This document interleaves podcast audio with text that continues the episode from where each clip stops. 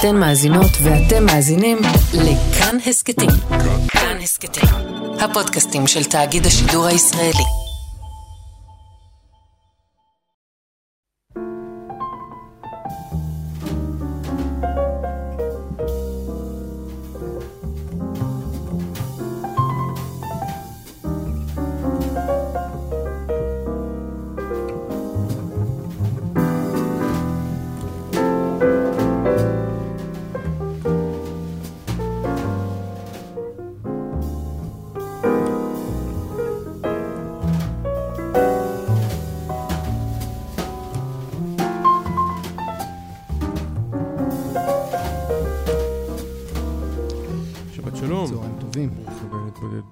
כאן עמיחי חסון. יאיר אסולין. במסענו השבועי, אנחנו מקליטים uh, ככה כמה שעות אחרי uh, החדשות האלה של הטבח בטקסס, ואיזה מין תחושה שהתלוותה גם לזה שסוף המהדורה הייתה על uh, רוסיה כן. ואוקראינה, ועל המהירות שבה גם הדבר הזה הפך להיות איזה שגרה עוד זוכרת. דבר. עוד דבר בחדשות, זאת אומרת, האירוע רודף אירוע. ואתה יודע, אנחנו אוהבים, כאילו, בתוך הישראליות, להסתכל על החוויה הזאת של... אה, חוויה, זו מילה איומה, אני לא, לא התכוונתי להגיד חוויה, על האירועים האלה של אה, מעשי הטבח שקורים אה, ככה חדשות לבקרים בארצות הברית, כאיזה מין טירוף של אמריקאים, נכון? שהוא כן. הוא לא קשור אלינו, הוא מסיפור אחר, הוא של אומה... אה, באמת עם איזשהו פיגור אה, אמיתי, צריך להגיד, בהקשרים האלה. לא, אני לא כן, צוחק. כן, לא, לא יודע אם, כן, לא יודע אם בדיוק המילה פיגור, אבל כן. פיגור. אני, כן. חושב שזה פשוט אה, פיגור, או... ונורא נורא קל כמה, לא, לא לראות כמה זה דומה בעצם לסיפורים שאנחנו מספרים בסופו של דבר. ש... כלומר, שהרי אני חושב שזה ברור לכולם, גם לאלה שהם הם בעד התיקון לחוקה, שהזכות לשאת נשק וכולי, mm, שהמערכים פה הם לא מערכים שקשורים באמת לסוגיה הזאת של הזכות לשאת נשק. זה לא העניין, זה, זה הפסאדה של סיפורים שקשורים לכסף, ללובי, ל... כן. אה, למשחקי אה, פוליטיקת זהות בגרסה האמריקאית שלהם, או פוליטיקת אה, אה, אידיאולוגיות, או איך שלא נקרא לזה. ואין להם שום קשר בסוף לפונקציה הממשית שבו יש ילדים, במקרה הזה ילדים בכיתה ב', ג', ד', זה רק להגיד. את זה עושה לך חלחלה פיזית בתוך הגוף. והם הקורבנות של כל מיני סיפורים שלא קשורים אליהם באופן, זאת אומרת, הילד הזה אין לו מה לעשות עם ה... אה, לא בנשק, לא בנשק, תיקון לחוקה, לא תיקון, הוא כן. פשוט לא כאן.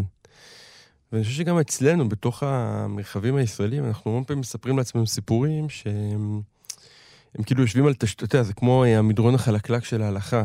כאילו, אם תשנה את זה, אז מחר בבוקר צריך לשנות את זה, וצריך לשנות את זה, ואז... כל האיום הזה של מדרון חלקלק. בדיוק, כן. שכאילו, אה, אה, תתחיל בזה ותראה איפה זה ייגמר, כאילו, כן? יש את הסצנה הזאת ב... אני תמיד חוזר לסופרנוס בתור נקודת הייחוס, אבל, אבל זה רגע כן. אמריקאי נורא חזק, שליבי הסופרנוס, אמא של טוני, מנסה להגיד לג'וניור כמה העולם השתנה. ו... אה, סליחה, ג'וניור אומר לליביה, וליביה, וג'וניור אומר לה, יש היום אה, הומואים בצבא. והיא אומרת לה, אני לא יכול לשמוע את הדבר הזה, עוד מעט אתה תגיד שגם... ואז הוא אומר, עוצר אותה, אסור להגיד את הדבר הבא. כלומר, הכדור שלי גם מתגלגל לזה, ואני חושב שאולי דווקא הדיסטנס הזה, כיוון שאין, אה, ברוך השם, טירוף גדול יש בישראל בכל מיני מרחבים, אה, אה, תלמיד תיכון שיורה למוות בנערים בבית ספר יסודי אין. יכול להיות שדווקא האזהרה הזאתי, של להסתכל על הסיטואציה הזאתי שקורית שם, עם המנגנון הכל כך אמריקאי הזה, יכול להיות איזה פידבק אה, חשוב עבורנו. או שאני תמים, לא יודע. לא, אני, אני, אני כאילו מקשיב לך, ותמיד כשאני שומע על הדיווחים האלה ברדיו, אפרופו טירוף אמריקאי או לא טירוף אמריקאי, המוח, יש את הסרט הזה, חייבים לדבר על קווין, מהמם. שבעצם מתאר את האימא, כן, מתאר אירוע כזה בעצם, את, ה, את הפוסט של האירוע הזה כביכול, עם כמה פלשבקים לאירוע עצמו. את האימא שהילד שלה יצא ועשה טבח כזה. כן. האימא שגידלה מפלצת, מה שנקרא. כן. האימא הנורמטיבית, שכביכול לפחות שגידלה מפלצת, יש איזה ניסיון לפרק אה, את הזה, זה מבוסס כמובן על הרומן. ואני חושב ששם ב- בסיפור אגב, זה באמת נוכח גם ברומן וגם בסרט מאוד חזק, הדבר שהכי תופס זה הזעם. של הנער. הזעם הזה של הנער, כלומר, ה- הרגשות המטורפים האלה שמבעבעים ומגיעים לכדי המהלך המסוים הזה. ואפשר לתת כל מיני הסברים שהם גם סוציולוגיים וגם פסיכולוגיים ומרדף אחרי אושר וווטאבר וזה. אבל התחושה שלי שכשקורה אירוע כזה. הדבר הוא כל כך אה, גדול ומטורף ובלתי נתפס, ש... שלא מדברים על הזעם. או שאין איזה אף פעם ניסיון לעצור רגע ולהגיד מאיפה הזעם הזה מגיע, מאיפה הוא זה. כלומר, טירוף הוא תמיד הפתרון הכי קל לדברים. ולי זה מתחבר עם משהו שחשבתי עליו השבוע לא מעט, בהקשר של. אפרופו ההקשר הישראלי, בהקשר של מה שקרה עם האלימות הזו, ב... הייתה את השביתה של הרופאים בעקבות אלימות בבתי חולים. כן. וברור שזה דבר מגונה ופסול, ו... כמעט ברור שאין לו, לו שום מקום, כן? שהוא צריך אה, להוקיע אותו לגמרי. אבל גם ברור שבמקביל לזה צריך לשאול בעיניי איך קורה שמשפחה, שיש לה מישהו בבית חולים, כלומר המצב שבו אתה הכי חסר אונים, ובו אתה זקוק לצוות, ובו אתה רוצה את הדברים, איך בסוף יוצאת מהם אלימות כזו. והאם זה רק כי הם מטורפים, פראי אדם, ווטאבר, או שיש משהו במערכת שמוביל אותם למקום הזה, כן? כלומר, מה, אני חושב שצריך לשאול, בכל אירוע כזה, בכל אירוע שהוא אירוע של טירוף, התחלת לדבר על הטירוף, אז אני מגיע משם, מה המקום של המערכת ושל המסגרת שמייצרת את הטירוף הזה, או מה החלק שלה? כי ה... לפתור את זה רק בטירוף זה קל מאוד, אבל אני חושב שכלנו כחברה פשוט לא מקדם אותנו לשום מקום. טוב, זו סוגיה אולי הכי מורכבת, אתה יודע, חשבון נפש הפנים-מערכתי, ברגע שנותנים לך כאפה, הדבר האחרון שאתה מסוגל לעשות זה עכשיו לשאול למה נתנו לי את הכאפה הזאת. במובן הכי אינסטינקטיבי אנושי, אני לא מדבר רגע. נכון, נכון, וגם, נכון. וגם המערכת, היכולת שלה לנתח את עצמה ולעשות את החשבון נפש של עצמה, הוא כמעט בלתי אפשרי פה. אבל יש איזה הבדל, כאילו להגיד, הזעם מוביל ל... אה, בסוף חוטא באותו, באותו חטא במובן מסוים. כלומר, הזעם יכול להוביל להמון המון המון מרחבים. ברור, בגלל זה אני אומר, ברור שהדבר, ברור שהוא לא אמור להוביל לשום דבר שדומה לזה, וברור שצריך ל... מה זה להוקיע את זה? לא, מטורף, לא, זה... אני לא, אני לא חושד חס כן, וחלילה כן, כמובן לא, זה, אני אומר- אני רק מתכוון, ו- ואולי פה אני מנסה, מנסה לחדד, השאלה מה הכלים שעומדים, אתה צודק לחלוטין, ובאמת אני סיטואציה אומר, של תיקח- בתי תיקח חולים, את הסיפור הזה של בתי חולים, לא, בתי חולים והרצון זה- עכשיו זה- להוסיף שוטרים, אוקיי? זה בעצם כן. הפתרון שמציעים. עכשיו, מה זה הפתרון הזה? זה פתרון שהמהות, כולו, בכותרת שלו, זה הדחקה. כן, זה בעצם במקום לשאול מה מוביל לסיטואציות האלה ואיך מייצרים. אגב, כמי שהיה במערכות בריאות במקומות אחרות, אפרופו אמריקה, שהיא מערכת בריאות אחרת לגמרי מבחינת החוויה שלה, אוקיי? אז יש משהו במערכות הבריאות בישראל, שאני חושב, אין- מעטים האנשים שנכנסים למערכות האלה ולא מתעצבנים. רוב האנשים שולטים בכעסים שלהם, יודעים uh, לעשות את הסובלימציה, יודעים להסתדר וכולי. יש משהו ביחס של המערכת אליך, בזה שהיא לוקחת אותך כמובן מאליו. בעומס המטורף שהרופאים נמצאים בו, אוקיי? כלומר, אי אפשר לנתק בין ה... היעדר תקנים של המערכת הזו למרות, למרות שנתיים של קורונה ולמרות זה, לבין האלימות הזו בבתי החולים. כלומר, הפתרון הזה, הטכני, החיצוני, שכאילו נשים שוטרים ונסגור את הפינה, או נוסיף מאבטחים בבתי ספר או ווטאבר, כן? ולא ננסה גם, במקביל, ברור שצריך לעשות קודם כל את הדבר, את הטיפול העזרה הראשונה כדי למנוע את זה, אבל במקביל, לברר את הדברים לעומק ולשאול עליהם את השאלות היסודיות האלה, אני מרגיש שזה זה פשוט לנו כחברה זה, זה מחמיץ את העניין.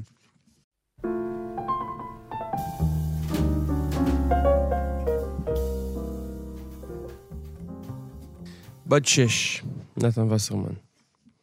מ-68 לתוך שנות ה-70, כשהכיבוש הנאור ואני היינו קטנים, לא היה לי ברור היכן קברו את ישו. אבא ואני נסענו בשבתות לבית לחם לאכול שישליק וצ'יפס ואפונה ירוקה, כך שהלידה הייתה מובנת פחות או יותר. רוח קלה, מערה חשוכה, סבל ואז נצח. אבל ברוב המקרים הלכנו לעיר העתיקה. שם עמד מוכר תמנדי תומני וצלצל בכוסותיו הכסופות ברחוב צלאח א-דין. ליד האינטרקונטיננטל עמד שוטר, גמל וחמור. הרוב היהודי לא הפריע לנו. תמיד מצאנו חניה ליד סנה, סנטה אנה. מטבעות ביזנטים התקבלו בברכה בחנויות, העודף בלירות. הבעיה הערבית הצטמצמה לה בפינה ומכרה תאנים סגולות משועפת. ופתאום, באחת, נודע לי שהפרוטסטנטים טוענים שהגולגלתא נמצאת קרוב לשער שכם, מאחורי תחנת האוטובוס. הנה, תראה, סלע גדול, חיוור, מאחורי גדר חלודה. לא יכולתי להבין זאת. הסיפור הפך חידה. חדלתי להאמין, ספקות עלו בגרוני כדמעות. האש הקדושה, הארמנית או היוונית, כבתה במחאה בקונכיית הקבר הקדוש, נעלבת. מישהו חטף את ביצי הפסחא הפרובסלביות ואכל את תוכנן בחשאי, מנגב שפתיו במהירות. הסנהדרין הסתדרה בשורה והפכה קטלנית. אבי הסתודד עם כיפה, הכהן הגדול בפולנית. בידיים בהם אני אוחז היום טלפון נייד, שברתי אז ענף חלבלוב רעיל ונגעתי באצבעי בצ... במצמר. קראתי הושענה, הושענה, אך זה לא עזר. כעבור כמה שנים עברתי דרך שער ירושלים, לאחר שטבלתי במים, לפני שעליתי באש, לקורס משקי תחזוקה, צריפין, 1980, בת שש. טוב, הבאתי את השיר הזה כדי אה, לדבר על הנושא השנתי שיש... הרובע היהודי לא הפריע לנו. או הבעיה הערבית שהצטמצמה כן. בפינה ומכרה תאנים אה, סגולות, זה כאמור של נתן וסרמן. יש שתי מקומות שמציינים בהם את יום ירושלים, ישיבת מרכז הרב, שכידוע השנה לא הזמינה את ראש הממשלה לנאום שם אחרי... אה, לא שמעתי את זה. אה, באמת? כן, לא. מדי שנה, נגיד ישיבת מרכז הרב, הישיבה המרכזית העולמית בשמה... בוא נגיד האנדרסטייטמני, כן, חסר מודעות. דרך לתאר את הדבר הזה. מיוסדה של הרב קוק, אה, כל שנה חוגגת את יום ירושלים, היום הממלכתי, יום שגם בו אה, חזיונו של הרב צבי יהודה, של איפה חברון שלנו ואיפה בית לחם שלנו, אה, התגשם וקרה, במין רגע שכל סמלי השלטון, באופן מסורתי, הממלכתיים, מגיעים לשם. בדיוק, הממלכתיות, ומדי שנה נתניהו כראש ממשלתנו הנצחי זכה שם ל... נגיד ברובע המדרת מלך, משהו שכזה. אה, והנה השנה, אה, בחרו לא להזמין את אה, ראש הממשלה. סיבותיו עימם, אז שם חוגגים את יום ירושלים, והמקום השני שמציינים בו את היום זה כמובן התבודדות בכאן תרבות. כן. לא, שאר בני האדם פשוט לא... השנה, נראה לי יש איזה תאריך עגול או משהו, לא? יש איזה, ראיתי איזה אירועים, שבוע שלם של אירועים בירושלים. אה, זה סתם נראה לי איזה ניסיון להרוויח... הופעה מרגשת של היהודים על החומות או משהו. יש היהודים על כן, החומות? זה היה פתאום... ככה ראיתי באיזה בורשור או משהו. בעיניי זה מבריק, אני חייב להגיד. כן, יהודים נכון. מעניין. נדמה לי משהו כזה, כי אני לא, לא רוצה להטעות את הציבור. אבל יש הופעה של היהודים איפשהו, במסגרת חגיגות ה... שבוע ירושלים. שבוע ירושלים. כמו שכל דבר הופך ל... אחרי זה זה יהפוך להיות חודש, בדיוק, כן, כן, כן. חודש ירושלים, ושנת ירושלים, ואנחנו לא נצא מהסיפור הזה. אתה מתרגש מיום ירושלים? כן.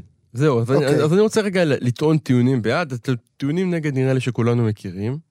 פחות או יותר, הם די ברורים, ואני חושב שהשיר של וסרמן אה, די, די מתמצת אותם פחות או יותר. כן. אה, על אוסף הדימויים שבעיניי מבריקים ואוסף הזמנים שנמצאים בו. אבל אני רוצה לדבר רגע על העיר הזאת אה, דרך מקום אחר.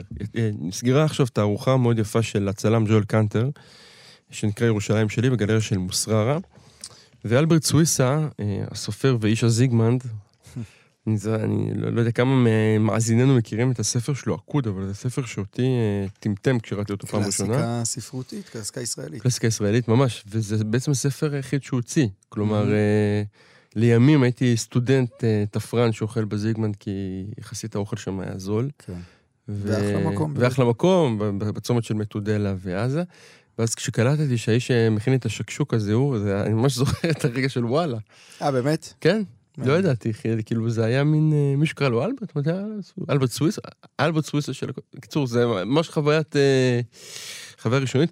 הוא כתב פה משהו נורא יפה, ואני רוצה... תגיד שהוא מתעסק, הוא הרבה שנים כותב על אומנות. כן. הוא עוצר והוא כותב נהדר על אומנות. התערוכה של ג'ואל מציגה בעיקר, זה אה, רדיו, אנחנו לא, אי אפשר לראות את זה, אבל מציגה המון פריימים מתוך ירושלים, המון פריימים נשיים, והוא כותב פה הערה שהיא נורא נכונה. נגיד את זה ככה, העיר נמדדת בתנועת הנשים בשווקיה.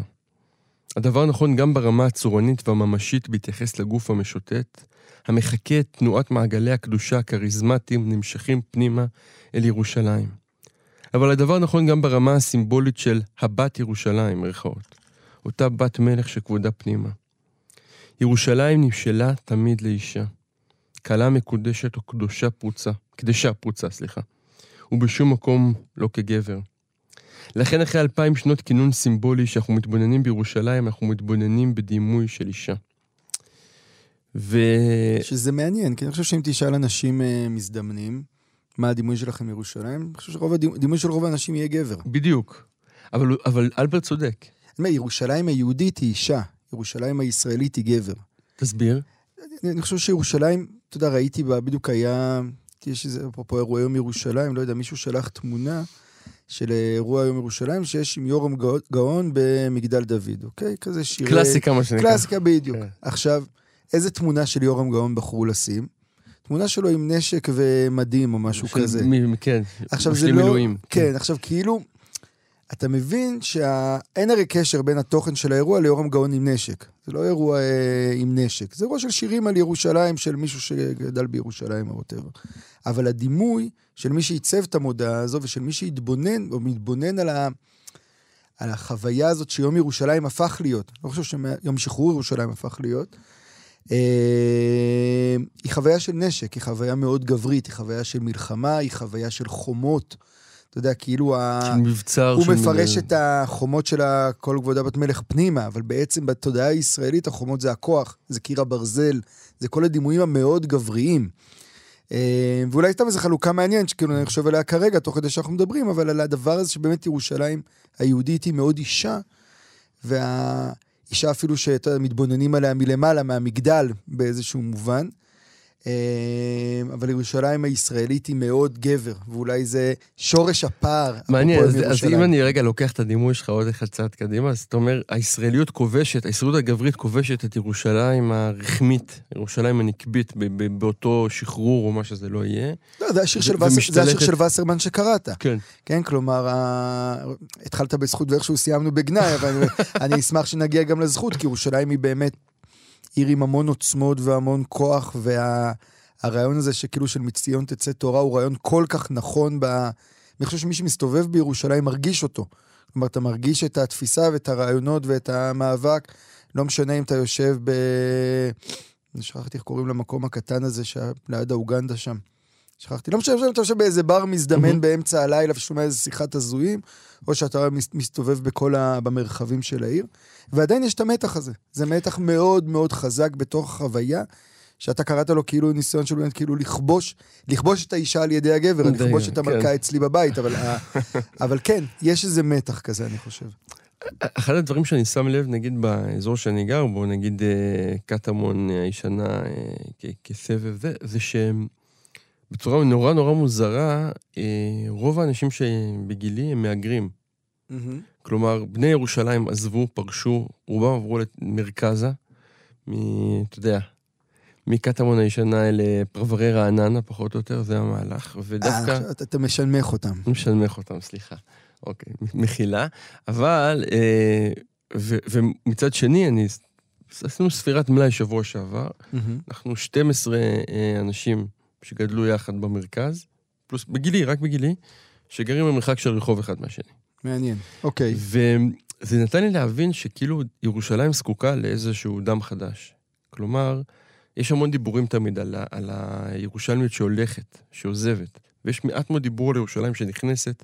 אני לא מדבר על אה, כניסה כפויה בין, בוא נגיד, באזורי הספר של העיר, שהיא תמיד מורכבת גם כן. מבחינה פוליטית וגם מבחינה אה, אה, סוציולוגית ישראלית. אני מדבר על ההגירה הפנימית, על אנשים שמוצאים בירושלים מפלט מהפונקציה הזאת שנקראת התל- תל- תל אביביזציה של הישראליות, של, ה, של הצורך להיות מגניבים, של הצורך להיות ב... אמ, בד... כאילו יש איזה משהו בעיר ללא הפסקה כדימוי, או ב, ב, בשליחי הוולט של המרכז, מהמם. גם כדימוי, שכאילו מתנגד לחלוטין לפונקציה שירושלים מציעה. זה מעניין, בדיוק הייתי ב...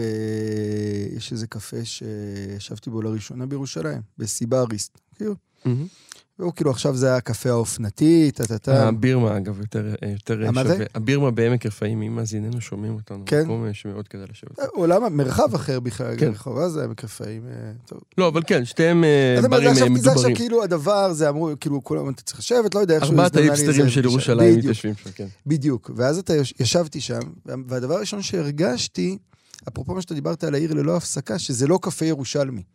כלומר, החוויה הזו, זה קפה מאוד קטן, עם uh, כיסאות פלסטיק כאלה שאתה יושב אה, בדרך לתחנת האוטובוס. מאחורי כן. תחנת האוטובוס של מי שהיה, שגר במעונות בארץ, אפילו מכיר אותה בדרך חזרה, קו 19 וכאלה, אה, שזה היה לפחות החוויה שלי מהתחנת האוטובוס הזו. ואתה מרגיש מאוד חזק שבית קפה כזה הוא לא קפה ירושלמי, במובן הזה שהוא מאוד, אה, הוא מאוד קליל. אוקיי? אין בו את הכובד הבסיסי הזה שאמור להיות לבית קפה ירושלים. הוא מאכלס בעיקר סטודנטים שבאו לשנה, שנתיים לבצלאל ולעברית ויחזרו, או- וילכו מהם. או של הרבה ירושלמים דווקא, גם מהגרים, שעדיין רוצים לדמיין גם את הפלורנטין שלהם, או גם את הדבר הזה. כלומר, חלק ממה שאתה דיברת עליו, וזה אני מרגיש בתוך ירושלים היום, זה החוסר יכולת עדיין של ירושלים לפתח את הזהות העצמאית הזו, שאתה, אני חושב, מהפעילים המרכזיים שלה בדבר הזה, אבל זה עוד לא קורה באמת.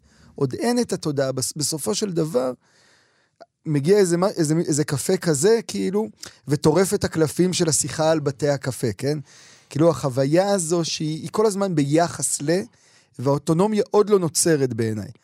מעניין, אה, רק נגיד שממש ממול שם יש את קפה אפרים, שנמצא על נכון. הפינה של אה, עזה ובן מימון, והוא בדיוק, אה, אולי התמונת מראה בהחלט. של ה... והוא ב- ב- הוא לגמרי האזור הזה שאני מדבר. רוצה לסיים בעוד שיר יפה של וסרמן על אה, ירושלים, אה, שאתה תאהב רחוב פינסקר.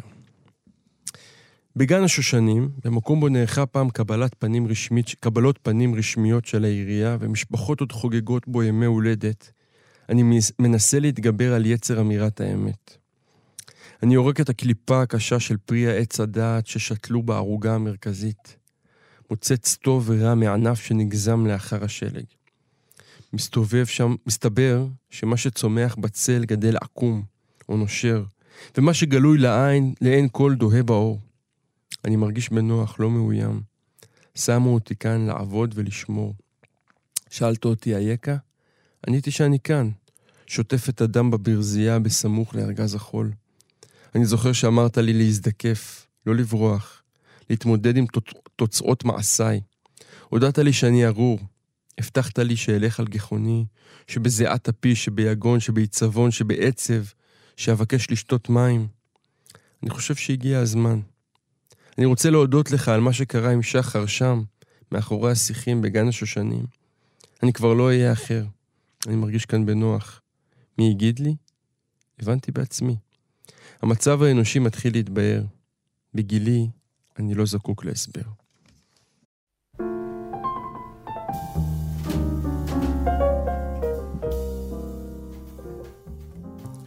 רק נגיד שזה...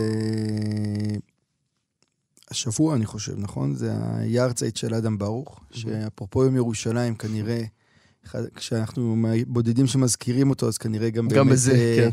הדמות שלו היא עדיין אה, מוזכרת אצלנו, ואני חושב שזה חשוב. אני רוצה להקריא טקסט שרון מייבר כתב אה, ב-2018, עשור, בעצם זה עשור אחרי שהוא נפטר, אדם ברוך, טקסט קצת ארוך. אני לא יודע אם אני אקריא את כולו, אתה מוזמן לסמן לי את הרגע שבו הפוקוס באמת הולך לאיבוד, אבל אני חושב ששווה שווה לקרוא, לקרוא את הטקסט הזה ולהתפלש בתוכו. יקירי, ככה הוא נקרא. מתישהו באמצע הלילה, לפני עשר שנים, התקשר דורון גלזר, עורך מעריב, ואמר שאדם ברוך מת. זה היה יותר מתחשב מהחברה של הוריי שהתקשרה ואמרה שאבא שלך גמר. זאת לא הייתה הפתעה גדולה, לא נפלתי מהמיטה ולא בכיתי. הערתי את נעמי ואמרתי לה. יחסית לנעמי היא לקחה את זה קשה. בחודשים שבהם היה מאושפז דיברתי עם שירה אשתו. כאדם ללא תקווה ועתיד, יכול הייתי להבין שאין. אני מכיר את המילים החלולות שמנסות להזרים חמצן לוואקום. באותו שבוע כתבתי עליו במעריב, וכמה חודשים לאחר מכן היו לי אישור ותקציב לעשות עליו סרט. אבל חוץ מבני משפחה, אדם היה האיש הנוכח ביותר בחיי. לא פיזית, הוא העניק מעצמו במנות קטנות, אלא בהשראה, בהשפעה, במודל, בתפיסת עולם, בהבנת הישראליות. ממנו למדתי, כולל על בשרי, שישראל היא תרבות של מדיחים ומודחים. ממנו הבנתי כי במשתנה הציבורית, משה תמיד ישתין דרך הקטן של זולתו. אדם החמיר איתי כפי שלא החמירו רבים. הוא הבין את השטיקים שלי כפי שאני הבנתי את שלו. אין יותר חברים משני גברים שמבינים זה את זה. אמנון אברמוביץ' אומר בסרט שהיה על, על אדם דאווין. אני חושב שאמנון טועה וצודק בו בזמן. השטיק שלו היה הוא. מין סינתזה חד פעמית של רגע דתי, סאדו מאזו בניו יורק, חוכמת חיים נדירה, יכולת מרק... מרתקת לקרוא מהלכים עתידיים, חברות אמת, נאמנות ובעיקר נדיבות. כדי להישאר בחיים. כמו שחי, היה צריך לעטוף את כל זה באריזה שאנשים רגילים חשדו בה.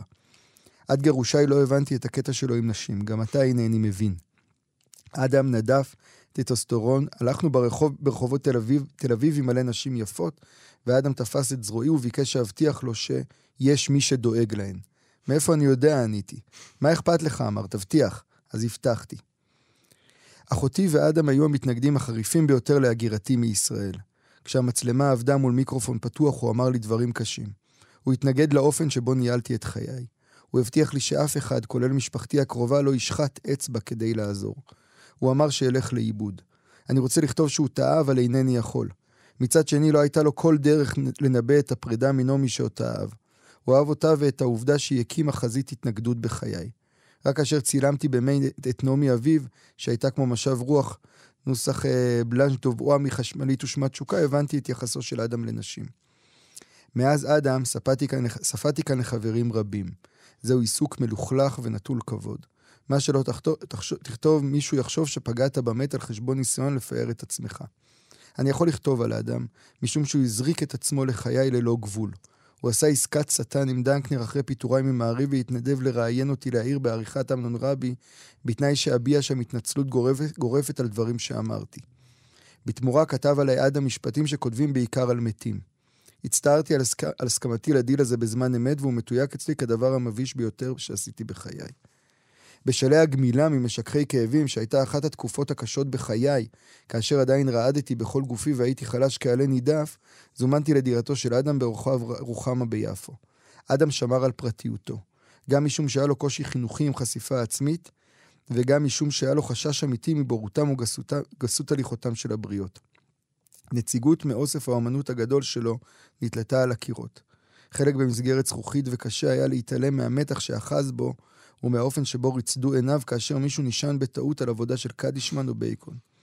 אדם חייך את החיוך היותר רחום והסיעודי שלו, ועשה תנועת יד שרמזה שאיתרע מזלו והוא מוקף מפגרים והגיהנום הוא הזולת. בעיקר העדיף להיפגש בבית קפה ובמסעדות שהיו חלק מהסיבוב שלו, חלק מיפו. זימון לדירתו העיד על שיחה דיסקרטית ואינטימית, שמעלה הייתה פתוחה תמיד מטריית חשאיות שאדם נשא כבריטי ולונדון. מעולם לא חשב שזה מיותר לשאול את בן שיחו המפגר בהגדרה אם המטריה עדיין פתוחה. מענה פזיז ונבהר מדי לא סיפק אותו. מצבי, מצבי היה כה רעוע עד שהיה לי קשה להישאר מרוכז לאורך זמן. מכיוון שלא ידעתי מה אדם רוצה ולא רציתי להסגיר את העובדה שאבד מקל הרועים שלי, ואני מגשש את דרכי כעיוור באפלה, ביקשתי מנעמי לבוא איתי. אדם מתנגב, מתגנב לחלומות האינטימיים ביותר שלי. לא מבחינת חיי אישות חלילה, אלא לפעמים כממלא מקומו של אבי שמת כאשר התחלתי לעבוד עם אדם. בשנה הראשונה לעבודתנו המשותפת במערכת בכיכר המדינה, היו פעמים רבות שבהם קראתי לאדם אבא. הדמיון במילים לא עזר, אבל אדם נכנס לחיי כמו שרק הוא ידע. קיטום טרי היה זה אך טבעי שהגבר... כי אטום טרי היה זה אך טבעי שהגבר המזוקן המבוגר מדי יבלבל אותי בצר לי. למרות הלשונות הרעות, לא הייתה בינינו סימביוזה מושלמת, גם לא חלקית. אני ממש אקפוץ לסוף ואני אסיים. אינני שואל יותר מדוע אנשים כה איכותיים מתים צעירים. אינני שואל מדוע לא מעורר את מורשתם השראה גדולה יותר. אינני יודע כיצד הם שורדים את ישראל העכשווית. אומרים לי שילדיו הכינו סרט על אדם ואומנות וחירינו צרור עוצר תערוכה. זה הרבה בעיניי. אחת הפעמים האחרונות שבהן נפגשנו הייתה באולם אירועים מול סנטרל גרנד סטיישן בניו יורק, באירוע שאדם הקים במלאת שנה לבנק לאומי. מאה שנה לבנק לאומי. זו הייתה חלטורה נטו, ואדם לא נראה שמח בניו יורק. היא הייתה חמדנית מדי בעיניו, נקייה מדי מגונדרת. ההומלסים נעלמו מהרחובות. הוא היה אזרח בצ'לסי הוטל, ואני עדיין סקרן לדעת מה היה חושב, כותב ואומר, אילו היה חי היום.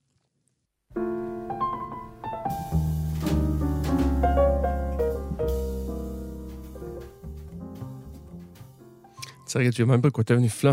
כותב נהדר, ואני באמת ממש דילגתי על אה, חצי טקסט, פחות או יותר. שווה לחפש את זה, פשוט לכתוב מה מופיע במעריב. מופיע במעריב, בטור שלו במעריב. שאגב, חייב להגיד, גם היום זה אחד הטקסטים הכי מעניינים שנכתבים אה, בעיתונות. כמעט אין לזה תהודה, אבל טקסטים נהדרים. הוא, הוא מדבר על אה, אדם שהוגלה, מה, שזיכרונו הוגלה, ומייברג צריך להגיד, חווה את זה בחייו, כלומר, אה, הגליה אדם מתוך... הוא, הוא הגילום הרי של כן. ההגליה של כל האדם ברוחיות מה, מהמרחב. אגב, הוא צריך להגיד שהוא היה הגילום של ההצלחה שלה בזמן מסוים, והגילום של ההגליה שלה בזמן אחר. ובאמת זו שאלה, אני, אני חושב הרבה, אנחנו ממש לקראת סיום. ואני וה... שואל הרבה, קודם כל, בעיניי, כמה זה כבר, 14 שנה אחרי שהוא. נפטר, משהו כזה. אני חושב עליו הרבה בשני מישורים. אחד, האם הוא באמת הבין את הישראליות כמו שאנחנו נוטים לחשוב לחשוב. שהוא הבין, או שהוא היה הרבה יותר משועבד לה ממה שנדמה לנו. ושתיים, באמת, ה... האם פונקציה כזאת כמעט יכולה להתקיים היום במרחבים של השיח, במרחבים אה, תגדיר את הפונקציה. הדיגיטליים?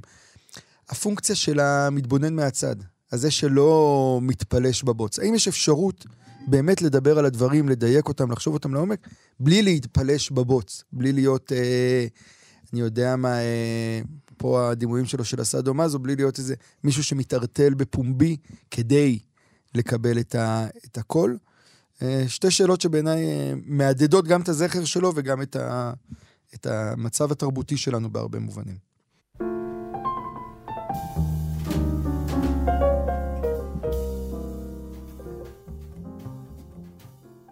אז אולי בהמשך ל, ל, ל, למצב התרבותי, אני רוצה רק להגיד הערה על, אה, על הריאליטי האחרון שראיתי. על, אני חושב שאפילו קוראים לזה רשמית דוקו ריאליטי, אתה יודע? אני מדבר על אה, משפחת שדה, יצא על הרב לראות? לא, לא. אה, מאוד חבל. אני רק אגיד לטובת, לטובת אה, מי שלא זכה לצפות, זה אה, בעצם עוקב אחרי החיים של אילנית לוי ולירה שדה וליאם גולן ואלין גולן. וזה חלק משרשרת שמתחילה אי שם ב- בטבוריז וב... אה, אפרופו אדם ברוך, אתה אומר את זה. כן, טבוריס והסדרה על צביקה פיק אה, המאסטרו, ממשיכה במשפחת אה, בוזגלו על ענפיה והספינופים הכל שלה. ההשראות האמריקאיות. כמובן, של כן, עוזי אוסבורן וקרדשיאן ברור, ברור, ברור, וכאלה. ברור, אבל, כן. אבל, צריך להגיד ש... רגע, ו, ונגיד אה, אה, משפחת רפאלי, שלא יודע גם אם לזה יצא לך לתת מבט. האמת שלא. יאיר, מה יהיה? מה הדוקו יהיה? ריאליטי האחרון שאני ראיתי היה... נו, איך קראו לזה? לא מאושרות. הגרסה השנייה של מאושרות, הגרסה. שפרחתי כרגע. השם שלי. אה, אני, חייב להגיד שהיה לי הפתעה מוזרה לצפות בדבר הזה. ראיתי אותו כי היה, אפשר, לא יכולתי להימלט מהבילדאפ, כאילו היה כל כך הרבה, כל כך הרבה, כל כך הרבה, שאמרתי, אני חייב לראות. כמו, זה עבד עליי בקיצור, הפרסום עובד, מתקפת היח"צ עובדת. ויש שם שתי דברים שנורא הרשימו אותי, ואני רוצה אה, להעיר אותם בהערה. אחד, הפנים, הבפנים של הדבר הזה. זאת אומרת, הסדרה מתחילה ונגמרת בצורך של המשפחה הזאת לכסף. צריך לשפץ את הבית, זה פשוט נאמר, זה אה, כאילו אתה לא, אומר, זה אין, כבר לא מוסתר. לא רק שזה לא מוסתר, זה בפנים. צריך לשפץ את הבית. הביזנס הזה של הירקות של אלירה שדה לא תופס כל כך. וצריך כסף. ולמה אנחנו עושים את השיט הזה שאנחנו עושים? אנחנו צריכים כסף. ויש בזה משהו ב... ב... מעניין. בפנים הזה, שבהתחלה הוא, הוא מכניס אותך לאיזה מין שוק כזה, כי אתה אומר לעצמך, רגע, בואו תשחקו את המשחק, יש איזה משחק, אתם אומרים לי שאתם תחשפו איזה משהו זה, ואני אאמין לא, שאתם כל, רוצים... אבל כל הפרמיס לא אמור... הרי זה יש לי בבית, אתה, אתה צריך כסף. כלומר, כל הפרמיס הרי תמיד היה האלה שלא צריכים כסף. לא, לא, ההצצה הזו לחיים יפה. המושלמים. וזה הדבר השני שמעניין, שזו סדרה משעממת ברמה כל כך קיצונית, במובן הזה שאין שם אפילו דרמה, אין שם אה, פרובוקטיביות, אין שם... הרגעים הכי גדולים כרגע בפרקים הראשונים, הוא ליאם גולן רוצה לעשות קעקוע. האם אתה תוכל לנחש האם הוא עשה את הקעקוע או לא? האמת, מת- מתנצל, אבל גם על להשקיע את הקפסיטי על. השאלה, כן. נכון, או, או אה, אה, אלנית לוי מקבלת את מסמך הקבלה לעבודה של אבא שלה, במקרה כמובן, מרכבת ישראל, כעבור 40 שנה. זה רגעי, זה הקליימקסים של, אוקיי. של הפרקים. אתה רואה פשוט אנשים, נורא נורא נחמדים אגב, לפחות ממה שיוצא, ומשעממים עד אימה. זה אחד הדברים הכי משעממים שראיתי בחיים שלי. אני ממש חותם על המשפט הזה. Mm. זה כאילו שומר מסך, כאילו, ברמה הזאת. וכל הכוח של הדבר הזה נמצא מתוך מה שאין בו. אבל זה עובד? הם לא, זה לא עובד, אוקיי. זה לא עובד. ו... אבל אני, אני שוב אומר, קורה פה משהו נורא נורא מעניין, כי כאילו, אני לא יודע איך זה ילך, ואני לא יודע אם מישהו יצפה בזה, כי זה באמת לא מעניין. אבל עצם זה שמישהו הלך על הדבר הזה, הרי זו סדרה מתוסרטת כמו כל סדרה. כן. ובהיעדר היכולת להתייחס לפיל העצום שבחדר, שנקרא אבא של שני הכוכבים הקטנים, אגב, והנורא מתוקים ומודעים לעצמם, צריך להגיד, הילדים של אייל גולן. אז לא נשארת עם כלום, כי אין שם, באמת, מדובר באנשים נורא נחמדים ולא מזיקים, שלא קורה שום דבר מעניין בחיים שלהם, ועשו את הסדרה הזאת כי הם צריכים אה, לשפץ את הבית. וכשיש לך את כל ה setup הזה, אחרי שמישהו אישר את זה, וערך את זה, והפיק את זה, ו- אתה מנסה להבין, כאילו, מה... אני- אבל אני- אני, אני מנסה להבין את ה pitch. כאילו, ה pitch הראש- הראשוני, בואו נעשה סדרת גלמר בלי גלמר, כאילו. בדיוק. בוא, בוא נראה מה קורה לאנשים, זה כמעט סיינפלדי באיזשהו מובן, כאילו אם אתה חושב על זה לעומק. בוא נעשה סדרה על כלום. בוא נעשה סדרה על אנשים, אתה יודע, הם גרים ברחובות, לא באיזה מגדל כמו האבא. סתם, דירה, כאילו, דירה סבבה, כן? אבל רחובות, לידך. כנראה אה, שותים, כן. כן. לא יודעים שותים קפה באותו בית קפה שאתה שותה, יאיר כמובן, אבל עורכים אה, קניות בביג, כן? מהמם. זה, זה הסדר גודל, האוטו שלה מטונף כמו האוטו שלי, זה אגב הסדר. לא, זה זה מעניין, עכשיו דווקא חיים מאוד יפה. כאילו, מה- משהו בשום כלום הזה, ובחוסר ניסיון לייצר דרמה, אתה יודע. אבל זה, זה תמיד מתנקז, אתה יודע הרי מי השם הכי גדול בכל הדברים האלה. זה סיינפלד באמת, והחיבה השנייה שלך זה הסופרנוס. זה בעצם כאילו ה... הרי יש את כל האלה שהולכים ללמוד בקולנוע, או, או טלוויזיה וכזה, ואז אומרים להם, תראו, בשלב מסוים, הדרמה עברה את הטרנספורמציה הזו, והיא הפכה להיות אה, גם פחות נרטיבית במובן הרגיל שאנחנו מכירים, האריסטוטלי הזה של מבנה. הרומני. כן, הדבר הזה, וגם, וגם הרעים כבר לא רעים והטובים כבר לא טובים, ובעצם אין כבר את המבנים האלה שאנחנו מכירים. ואז בסוף התוצר הוא הדברים האלה. כי הרי, מה הגאונות של הסופרנוס למשל, או של סיינפלד? שגם כש... נגיד סיינפלד למשל, גם כשהיא סדרה על כלום, הכלום הזה מטריף את העולם. כן, ג'ורג' קוסטנזה מתפוצץ כל פרק, למרות שזה על כלום. ובסופרנוס, הנורמליות שלהם היא, ה... היא הטירוף, כי העולם מטורף והם נורמליים, יש את ההנגדה הזו. וכאילו, אצלם אם אנחנו כבר לוקחים את זה הלאה, לא צפיתי בסדרה הזו, אבל אני, אני רואה את הדבר הזה בכל מיני כיוונים. המחשבה הזו של רק נגיד שאין דרמה, או רק נ, נשים הכל כאילו על השולחן בלי להבין, אפרופו אדם ברוך, אוקיי, אולי ובזה נסיים. יש בסרט הזה שמייברג עשה על אדם ברוך, יש שם דימוי האדמו"ר דימוי מאוד האחרון, יפה, כן. האדמו"ר האחרון, יש דימוי יפה שבאמת אה, נעמי אביב אה, מציגה עם סרט שהם היו בזוג... כשהם היו בזוגיות, אז השיטה של אדם ברוך כאילו אה, לנהל חיים כפולים, או משהו כזה, ככה היא רומזת לפחות, הייתה על ידי זה שהוא היה מספר לה כל הזמן מה הוא עושה. אומר לה, עכשיו יוצא מפגישה, מתקשר אליה, עכשיו יצאתי מפגישה, עכשיו אני חוזר לפגישה, אני במונית, אני מפה לשם. והיא אמרה שבשלב מסוים נפל האסימון שהשקיפות המוחלטת הזו, אינפורמציה. היא, היא, היא המניפולציה הכי גדולה כדי להסתיר את כל מה שהוא לא מספר לה. וזה, אני חושב, מה שאנשים מפספסים. כלומר, כשאנחנו שמים בסיפור הכל בפנים, הסאבטקסט הוא... זה לא שאין סאבטקסט. הסאבטקסט, הסאבטקסט, הסאבטקסט חייב להיות שמה שלא שמנו בפנים הוא כל כך גדול ומשמעותי, שהוא בולע או מעצים הרבה יותר את מה שנדמה לנו שאנחנו יודעים.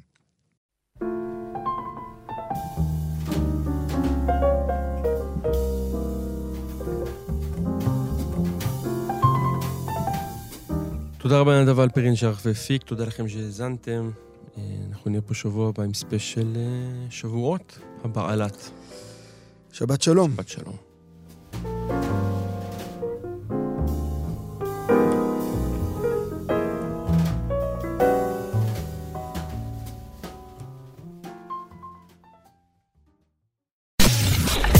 אתן מאזינות ואתם מאזינים לכאן הסכתים.